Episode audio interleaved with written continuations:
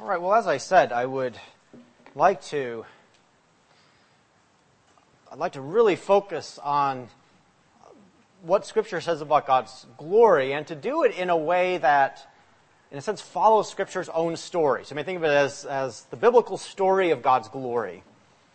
And in doing so, uh, I really want to, uh, to do so, I hope, in a way that, uh, that puts Christ in, in the center. That if we want to understand God's glory, we understand that in the face of the Lord Jesus Christ. You know, there are obviously a lot of wonderful, beautiful ways in which Scripture speaks about Christ and uh, and His glory, but I think one of the most profound things that Scripture says, uh, Hebrews one verse three, it says that Christ is the brightness of His Father's glory, or the radiance of His Father's glory. The Father is all glorious, but if you want to know, to experience, to see the glory of the Father, it is through the Lord Jesus Christ, through His Son. You might think of in uh, the Gospel of John in chapter 14, where Jesus made a, a well known statement uh, I am the way, the truth, and the life. No one comes to the Father but by me. That's a nice text for Christ alone. But you may remember what, what happened just after that. Uh, you know, they, his, he's talking to his disciples there, and they say, Well, you know, Jesus, just show us the Father, and, that, and, and that'll be good enough for us. You're great, but just show us the Father, and that's, that, that's good. And Jesus says, He who has seen me has seen the Father. It's not wrong, in a sense, to have that desire to see the Father, to know the Father. But you don't do it except through the Lord Jesus Christ. And in knowing the Son, you know the Father in seeing the Son's glory, you, you, you know the Father's glory. And the scriptures also talk about the Holy Spirit as the one who has a special role in making Christ's glory known to you. And so this is Trinitarian. The Father is glorious, the Son is the brightness of his Father's glory, and the Spirit makes that glory manifest to you. The Spirit dwells in us so that we might come to, in some way, participate and share in that glory. As we begin looking at scriptures here, you might think of it in this way, because I, I, I want you to, I not only want to tell the story of God's glory and, and glorify Him in doing so, but I do want you to understand why God's glory alone is good news for you. It's part of the gospel message. And it's gonna, it's, as I hope you'll see, that's like part of the tension, the drama of the scriptures. Can God's glory actually be good news for his people? And the final answer is yes. But it's not clear along the way how that's actually going to be true. Right? Christ wishes to be glorified alone. But he doesn't want to be lonely. Christ alone deserves the glory, but he wants to be glorified in a company of his people. And that is at the center of the reason why Christ's glory is good news for you, because he wants to be glorified with a people. All right, I think the, the, the best place to begin in thinking about God's glory in the scriptures is to go back to the time when Israel was coming out of Egypt. If you're familiar with the story, even in its basic outline, you'll know that shortly after Israel left Egypt, there appeared over them this pillar of cloud and fire.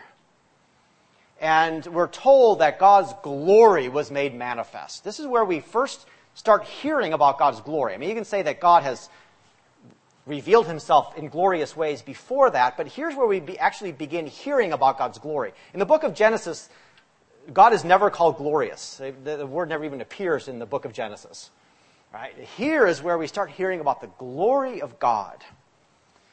Now, this, this cloud is it's a really fascinating thing, and it's, it's actually a really important part of the, old, the progress of the Old Testament history.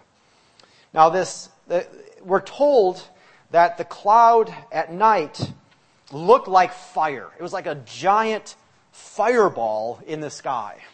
It was so bright that it, it illuminated the way for them so they could travel at night if, they, if, if God wished them to. Israel could go through the wilderness. Now you think about this, you could be sure that there were no street lights through that barren desert. Right? It would not have been easy for them to travel through, but this, this, this cloud was so bright that it just it illuminated the way for them. It was a massive, bright cloud. At times, Scripture also describes this cloud as something like a storm cloud. Right? Now, there are all sorts of different kinds of clouds, and I don't know what, what, what the different names of those different kinds of clouds are. But I think when you think about this cloud, don't think of like one of those beautiful puffy white clouds on a nice summer day. Think of it more like a storm cloud that is coming that, that grabs your attention and makes you think, uh, maybe I should find shelter. Right? In, uh, when Israel came to Mount Sinai, uh, shortly after leaving Egypt, uh, it says that the cloud covered Mount Sinai as a dense cloud, like smoke from a furnace, and thunder and lightning was coming out from this cloud. Now, not, it may not have always looked quite that imposing, but at least at times, it was, it, it was something that got, had to have gotten Israel's attention. God revealed himself in some ways in this cloud. Ordinarily, what this cloud did is it served as a kind of a travel guide for them. They had no maps, they had no GPS, they had absolutely no clue where they were going. But the cloud would lead them. And where, where the cloud would stop, they would stop. Sometimes it would stop for a day, sometimes it would stop for a year. When it got going, they got going. One time we know that the cloud actually moved in back of them to serve as a kind of fortress for them. This was um, when they got to the, the sea and the Egyptian armies chasing them. The, the, the cloud moved in back of them and kept the Egyptian army from chasing them uh, that night while the Red Sea parted. So this is, this is an essential part of Israel's experience in the wilderness as we read in, in Exodus and Numbers. Now, the thing that made this, cr- cr- this cloud so glorious ultimately was not that it was, you know, it looked imposing, uh, but that it was the dwelling place of God. that's how it is described in various parts of the scriptures. Now, for any young people that, that are, are, are here, it's important that you recognize that in some sense, God has no dwelling place. Because to have a dwelling place presumes that you have a body, that you have a physical location. We can only be in one place at a time because we're physical bodily creatures. When I'm here with you in Omaha, it means I'm not home in California. Right? I can, we can only be in one place at a time. God is not like that. God has no body. He is not limited by space as we are. Now, we, in a sense, we believe that by faith because we can't really understand that. It doesn't, we have no experience of that. It, we can't really imagine what it's like to have no location. God has no location. He is everywhere present. However, we do know from scripture that God makes himself specially present in certain t- places at certain times. He reveals himself in special ways. He makes his blessing felt in certain ways, in certain places, or makes, sometimes he makes his, his judgment felt in certain places in, in special ways. And one of those places in which God made his presence felt, made his presence manifest in special ways, was in this cloud. There are a couple places you might look. I, am not going to uh, turn there and, and read it for you now, but you might look sometime at uh, Psalms 97 and 99. This is, these, are, these are fascinating psalms that are um, um, talk about the glory of God, and they're, they're, they're describing, at least in part, the cloud, God's revelation in this cloud. And it describes it as a place of God's dwelling. It's a place where God's throne is. So this God wanted Israel to understand that this cloud is the place where God has his throne. And if we put all the pieces together, we understand that this cloud was actually a kind of a replica of God's throne in heaven. Right? If you think about of all the places where God is specially present, it is in heaven. And the cloud was a kind of a replica of his heavenly court, his heavenly throne. So Israel was to understand that God was, he was dwelling there. He was enthroned there. The cloud is also described sometimes as a chariot. It's like God's driving his chariot in the sky above them. When Moses built the tabernacle and Solomon the, the, the, the temple later, I'll, I'll, I'll get to this in just a moment. That was, in a way, a replica of the cloud. It's like that temple is sort of God's throne room here, there on, on, on earth. That's why that was the special place of God's glory too. So all of these things fit together, and I mean, it's, it's a very. I'm trying to think of a more sophisticated word than awesome, but it really is an awesome thing to think. You know, God wanted Israel to, to see, to understand that cloud as His chariot, His throne, moving above them through the sky. You can understand why it was, um, why it was so important, and why it was, uh, in many ways, such a blessing to have that cloud uh, hovering over them. Another thing, uh, before I, I, get to a little bit more of the story of, of, uh, of what happens with this cloud, one other thing to note about this cloud that is important to note is that the Old Testament, at a number of places, associates that cloud with the Holy Spirit. It, the cloud is kind of complicated. It, there's a lot going on.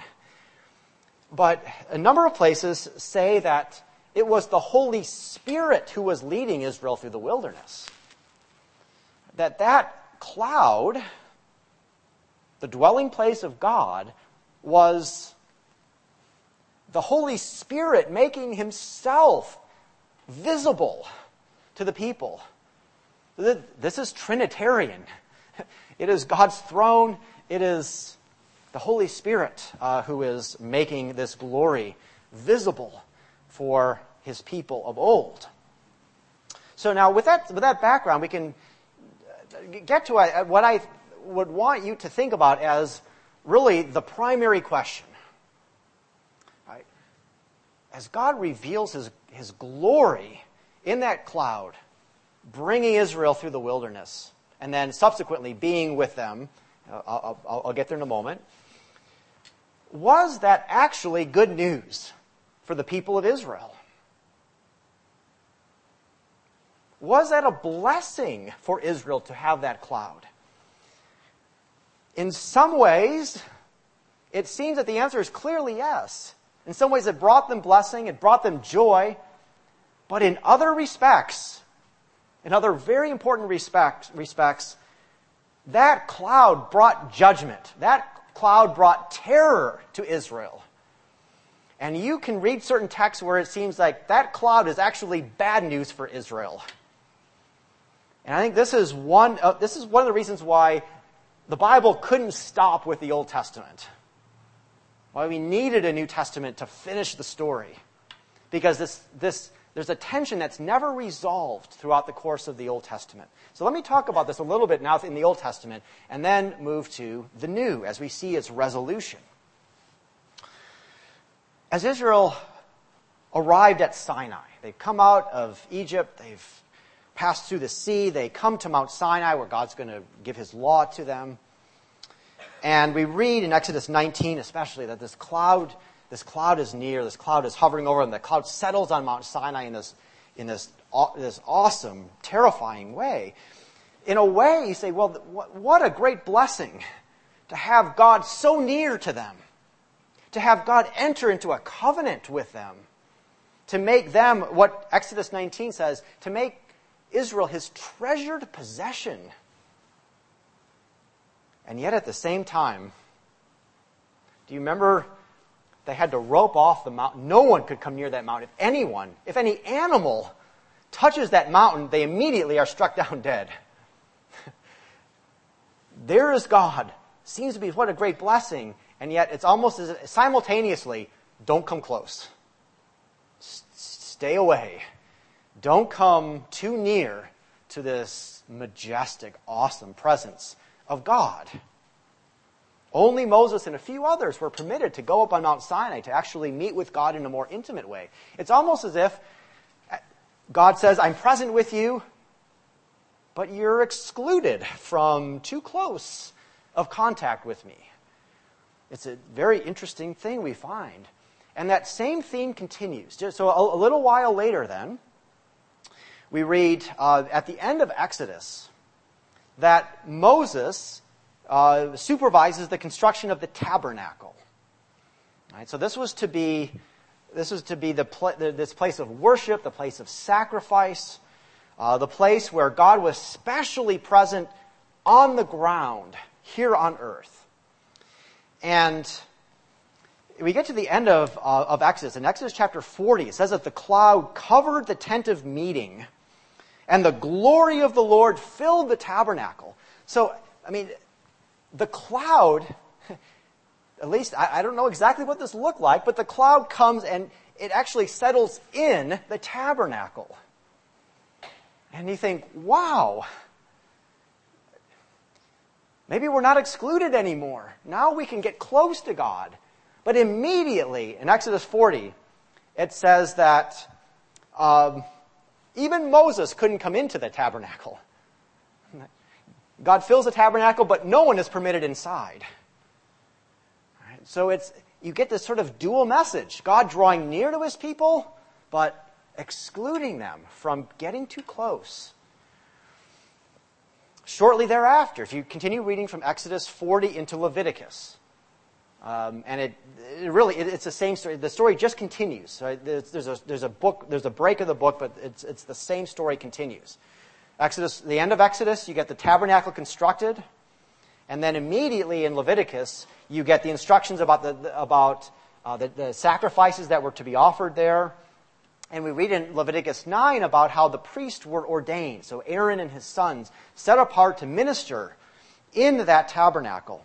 And it says in Leviticus 9, um, after this ordination ceremony, the glory of the Lord appeared to all the people, and they shouted for joy. And we think, okay, now, right, now this is good news. Now God is with us, and we're near Him. The glory of God is, is good news for us. So then you keep reading and get to Leviticus 10. Do you remember what happens the beginning of Leviticus 10? you know, Aaron had four sons that were ordained to the priesthood with him, and two of them, Nadab and Abihu, they they do something they're not supposed to do. They they they get creative. Hey, we've got a good idea what we can do here in this tabernacle, and God strikes them down. So it's almost as if you can still hear the echoes of the people shouting for joy, and then two of the five people ordained to the priesthood are struck down dead. They sin in the presence of the Lord, and God's holiness drives them out. And you wonder, wow, we're a sinful people in the presence of a holy God. Maybe this isn't such good news that God in His glory has drawn so close to His people. And it's a fascinating phenomenon because Israel must have considered it a great privilege to have God so near to them. And when God actually threatened, going back into Exodus, when, when they built the golden calf at Mount Sinai, and God threatened to send them on their way, you know, go on your way, Israel, but I'm not going to go with you. I'm not going to send my cloud with you. And they said, no, we can't go if you don't go with us. So they wanted the cloud. They wanted God's presence. And yet, at the same time, when God drew near with his cloud, their sin was exposed. So if you get close to a holy, glorious God, it reveals who you are in comparison. And all of a sudden, it doesn't seem like such a good bargain to be close and in the presence of that kind of God. I'm not going to delay too much more in the Old Testament, but if you, if you fast forward ahead, when Israel comes into the promised land, they come in under Joshua, and we stop hearing about the cloud. It, it, it appears that the cloud, uh, uh, once it gets them to the promised land, takes them through the wilderness, the, the cloud seems to disappear for, for, for, for a time. Uh, but we find that the cloud makes a reappearance when Solomon builds the temple. So the temple is basically a permanent place for the tabernacle that had been mobile uh, up to that point. The tabernacle was just, it was a place that could move along. It had no permanent structure. So Solomon builds the temple. And if you read in 1 Kings or 2 Chronicles about the establishment of that temple, things sound an awful lot like they did at the end of Exodus and beginning of Leviticus when we read about the tabernacle being built in the wilderness. So, uh, it tells us that Solomon builds a temple, uh, and the Ark of the Covenant is brought in. And it says, this is from uh, 1 Kings, it says the cloud filled the temple of the Lord. So all of a sudden there's, the cloud's back. The temple is built, the cloud returns. And it says that the cloud uh, filled the temple of the Lord. And the priests could not perform their service because of the cloud, for the glory of the Lord filled the temple. So just like in Exodus 40, the cloud comes in the, t- the temple and everyone else has to get out. God's coming near, and yet he's excluding the people from his intimate presence. And yet at the same time, they offer some sacrifices. Solomon blesses the people, and it says that fire came down from heaven and consumed the burnt offering and the sacrifices, and the glory of the Lord filled it. And when all the Israelites saw the fire coming down and the glory of the Lord above the temple, they knelt on the pavement with their faces to the ground, and they worshiped and gave thanks to the Lord. Good news, isn't it?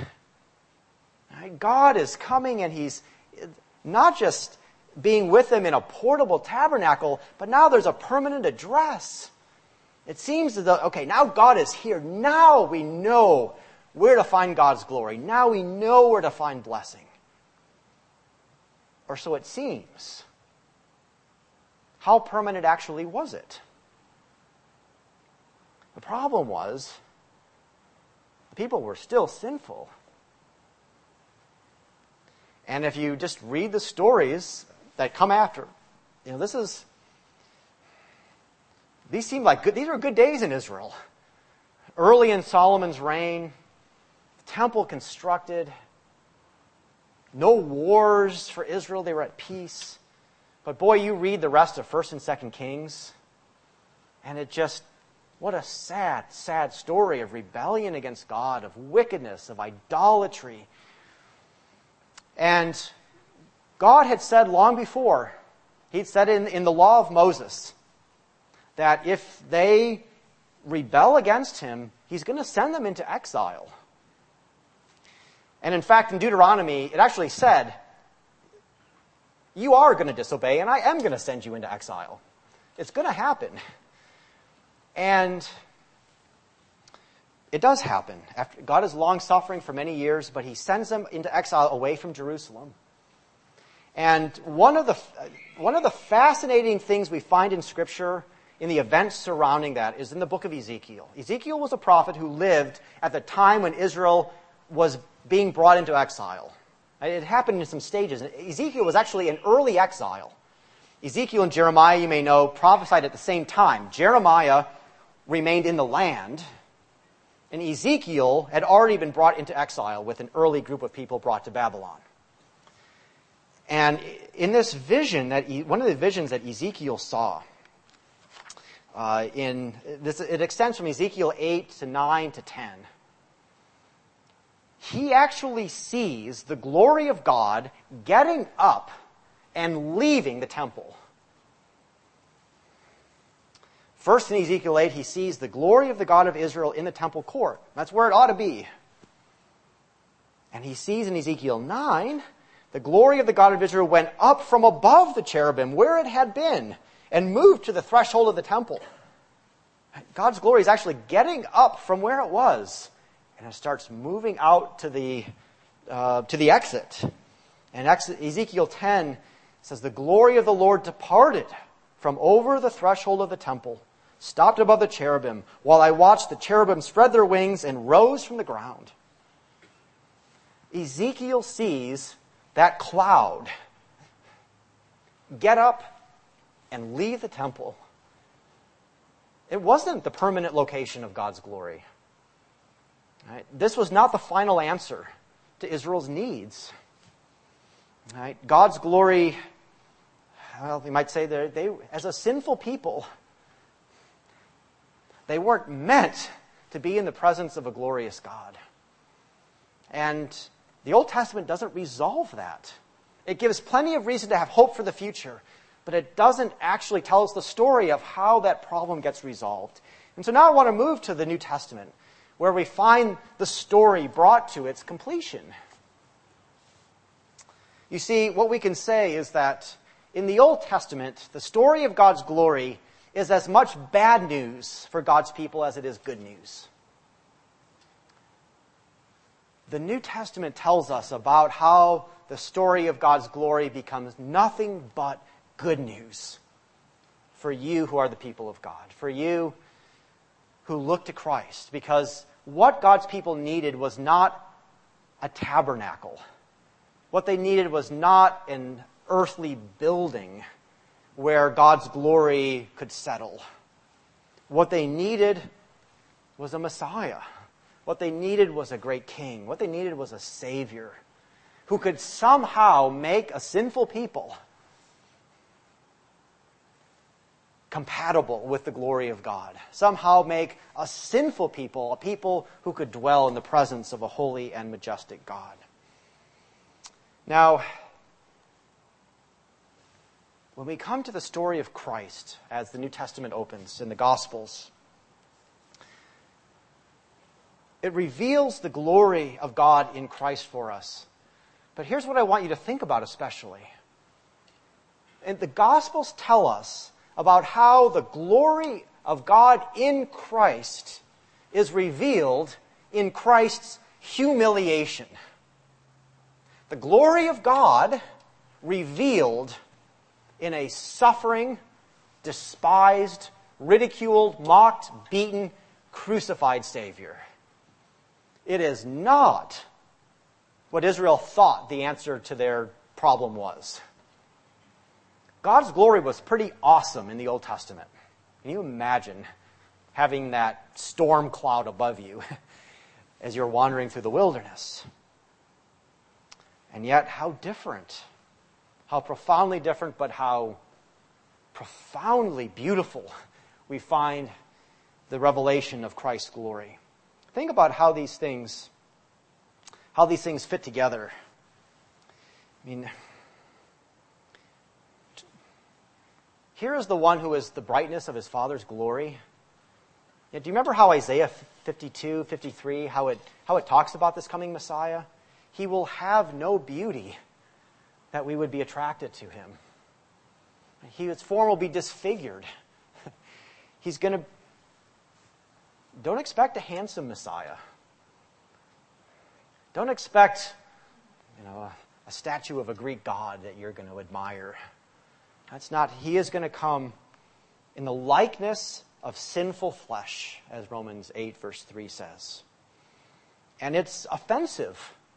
It's appalling to think that God would reveal his glory in a suffering, humiliated Savior. Yet, as Martin Luther put it, it is not sufficient for anyone and it does him no good to recognize God in his glory and majesty unless he recognizes him in the humility and shame of the cross. Right? You want to go directly to God's glory? Well, think about, think about the experience of people who experienced the glory of God directly, who experienced the cloud as sinful beings. It's only in the humility and shame of the cross that we can now experience God's glory as good news. So let me try to turn to Christ's work, Christ's ministry. Just to point out how, uh, how it develops. One of the, the, first, one of the first things that we see in the book of Luke, in Luke chapter 2, is this great story uh, that we love uh, to tell uh, about how the angels the angels appeared at night, saying, Glory to God in the highest, and on earth peace. But whom, to whom did they appear? they appeared to a band of shepherds. Shepherds were not the elite of that day. Humble, lowly shepherds. They got to hear the angelic choirs sing the glory of God. And they told them that the Messiah had been born. And they sent them to go see the Messiah. And where was that wonderful, glorious Messiah to be found? In a barn. Right? He was lying in a manger with, with the farm animals. Something weird going on here. The glory of God revealed in humility, maybe even shame. Remember what Jesus' first miracle was, at least the first that we read about in the Gospel of John. He turns water into wine. Do you remember how he does that? He does it behind the scenes. The only people who know what he does, servants. They're the only ones who know about what he does. Later on, we read about perhaps the most glorious appearance of Christ in his earthly ministry, the transfiguration. But he only takes three disciples with him as he reveals himself, and it's only for a brief moment of time. And that the story, if you read the Gospel of Luke, the story of the Transfiguration, it's sandwiched between two stories in which Jesus says, I have to suffer and die.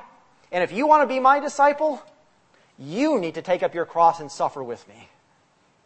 The glory of Christ revealed alongside a message of humiliation and suffering.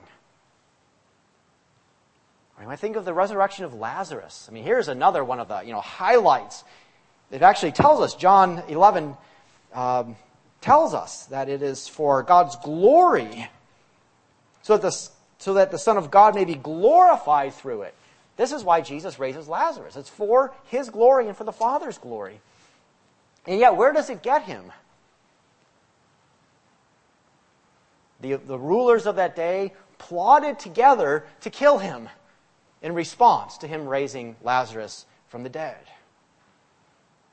And perhaps what is most striking about this theme of the revelation of Christ's glory and the theme of his humiliation and shame is what the Gospels say about the crucifixion. As Jesus comes to the end of his earthly life, you ever considered the way that the Gospels talk about how the cross was Christ's glorification? Especially it comes out in the Gospel of John. In John chapter 12, he says, and this is John, in John 12, it's, you know, it's only a little over halfway the Gospel of John, but we're, we're already at, at the cusp of the crucifixion by this point in the Gospel. And Jesus says in John 12, the hour has come for the Son of Man to be glorified. He's talking about his crucifixion. His crucifixion will be his glorification, at least part of his glorification. Just after that quote, he says, Jesus says, Now my soul is troubled. And what shall I say? Father, save me from this hour? No, it was for this very reason I came to this hour. Father, glorify your name. He sees his coming crucifixion as glorifying for himself and his Father. In the next chapter, John 13, the night that he was betrayed, he says, Now the Son of Man is glorified and God is glorified in him. In John 17, this is still the night he was betrayed. This is his, high, his famous high priestly prayer. The last prayer that he prays with his disciples before he's handed over to crucifixion. And he's prays, he's prays this. He says, Father, the hour has come. Glorify your Son that your Son may glorify you. I have brought glory on, I've brought you glory on earth by finishing the work you gave me to do. He's finishing the work by going to the cross, and it is glorifying his Father. The work that he did at Calvary, it was the ultimate in humiliation. The Son of God hanging naked on a cross to be tortured. And that's, that's what crucifixion was. It was an advanced, sophisticated method of torture. The ultimate in humiliation in shame, in reproach. And yet, this was precisely what sinners needed for salvation. He suffered for us. He bore our curse. He bore our shame. He bore our reproach. He bore our misery. He bore our humiliation. And God was glorified through that.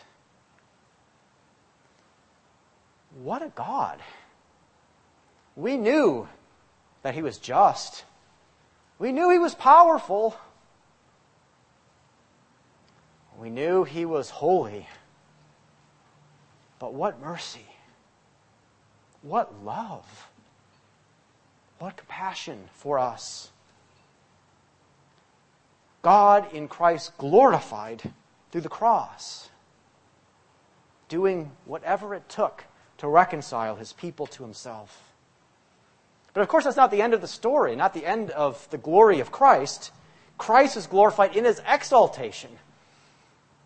As God's glory revealed in that hidden way in the cross. But Christ was raised up and exalted.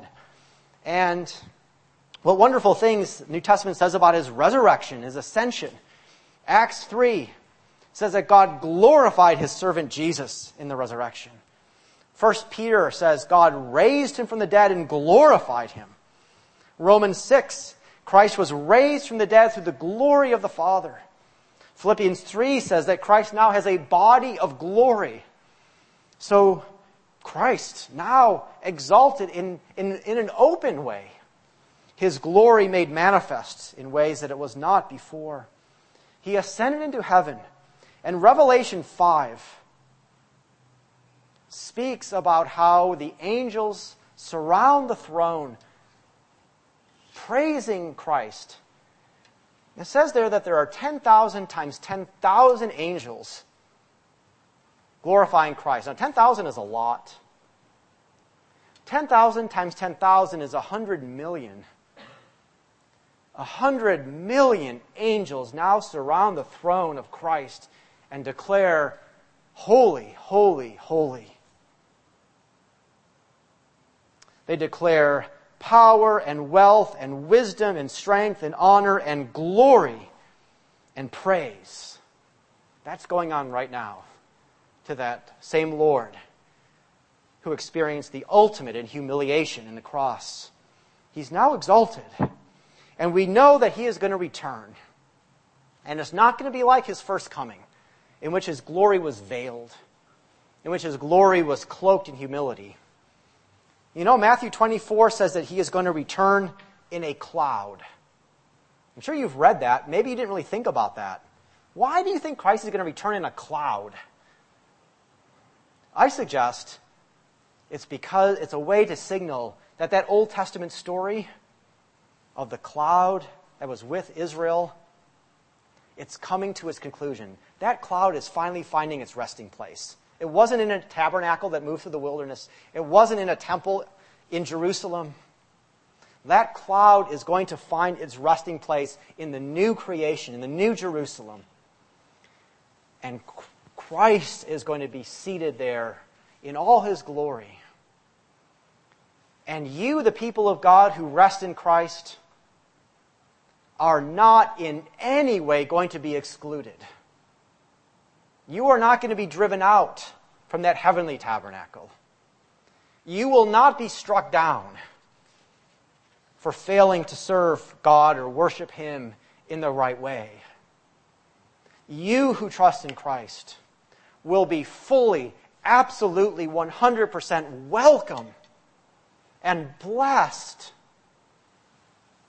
you will find your true meaning and true purpose of your life there, dwelling with your glorious Lord, joining the worship of a hundred million angels as we call upon our God and declare his praise. As I indicated at the end of my first lecture, the fact that God is, He is the all glorious one. He is the one to whom all glory belongs, that doesn't mean that you are therefore despised, that you therefore are worthless. You might think, well, there's certain, there's certain logic to that. If all glory belongs to God, then we're nothing, we're worthless. But no. If you understand this story of God's glory, you come to understand that God wills to be glorified in Christ in large part through the redemption of a people who can see his glory, who can share the blessedness of that glory. And let me leave you with three thoughts on that, three brief thoughts. First, one of the great blessings you have if you belong to Christ, if you have put your faith in Him, is that He has poured out His Holy Spirit upon you. He has poured out the, it's the same Spirit revealed in that cloud of glory. None of you look as good, as imposing, as magnificent as that cloud.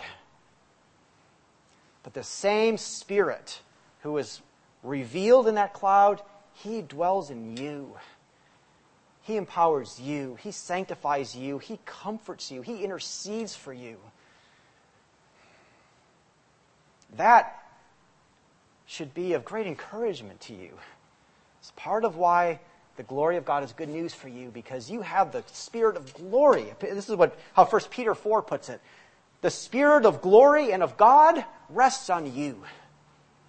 Be encouraged by that. Secondly, this is on a more sober note. We are called to suffer here and now. We are called to follow the same pattern of our Lord.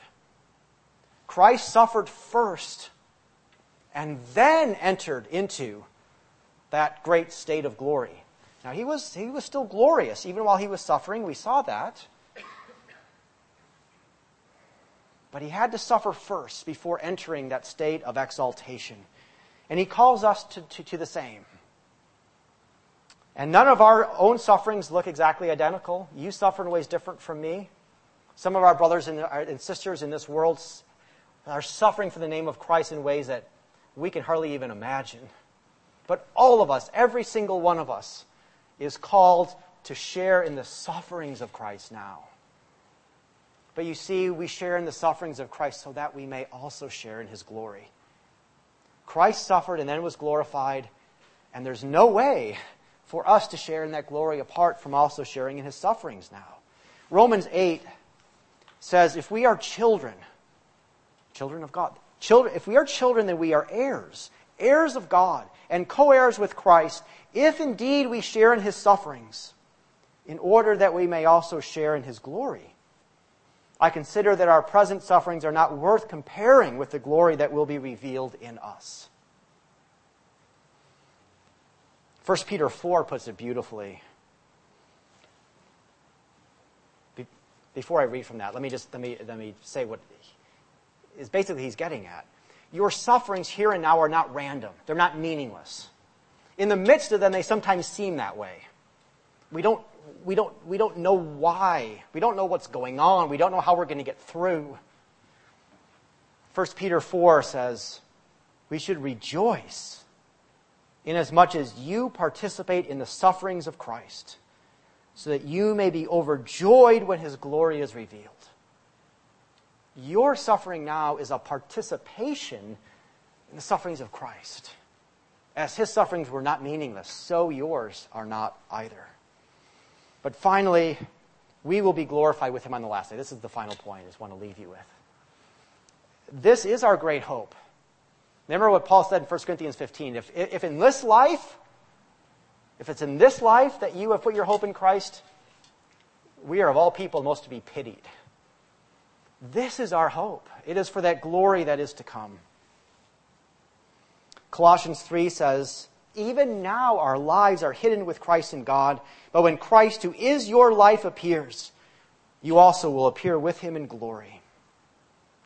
And 1 Peter 5 says that when our chief shepherd appears, we will receive the crown of glory that will never fade away. That is our hope. You will be glorified, and that doesn't take away from God's glory. Christ is glorified alone and that you are glorified. It almost seems like a contradiction. But remember that you are glorified as the great work of Christ, glorifying Himself. You have a share in the glory of God. The glory of God is good news for, for all of us who have put our hope in Christ.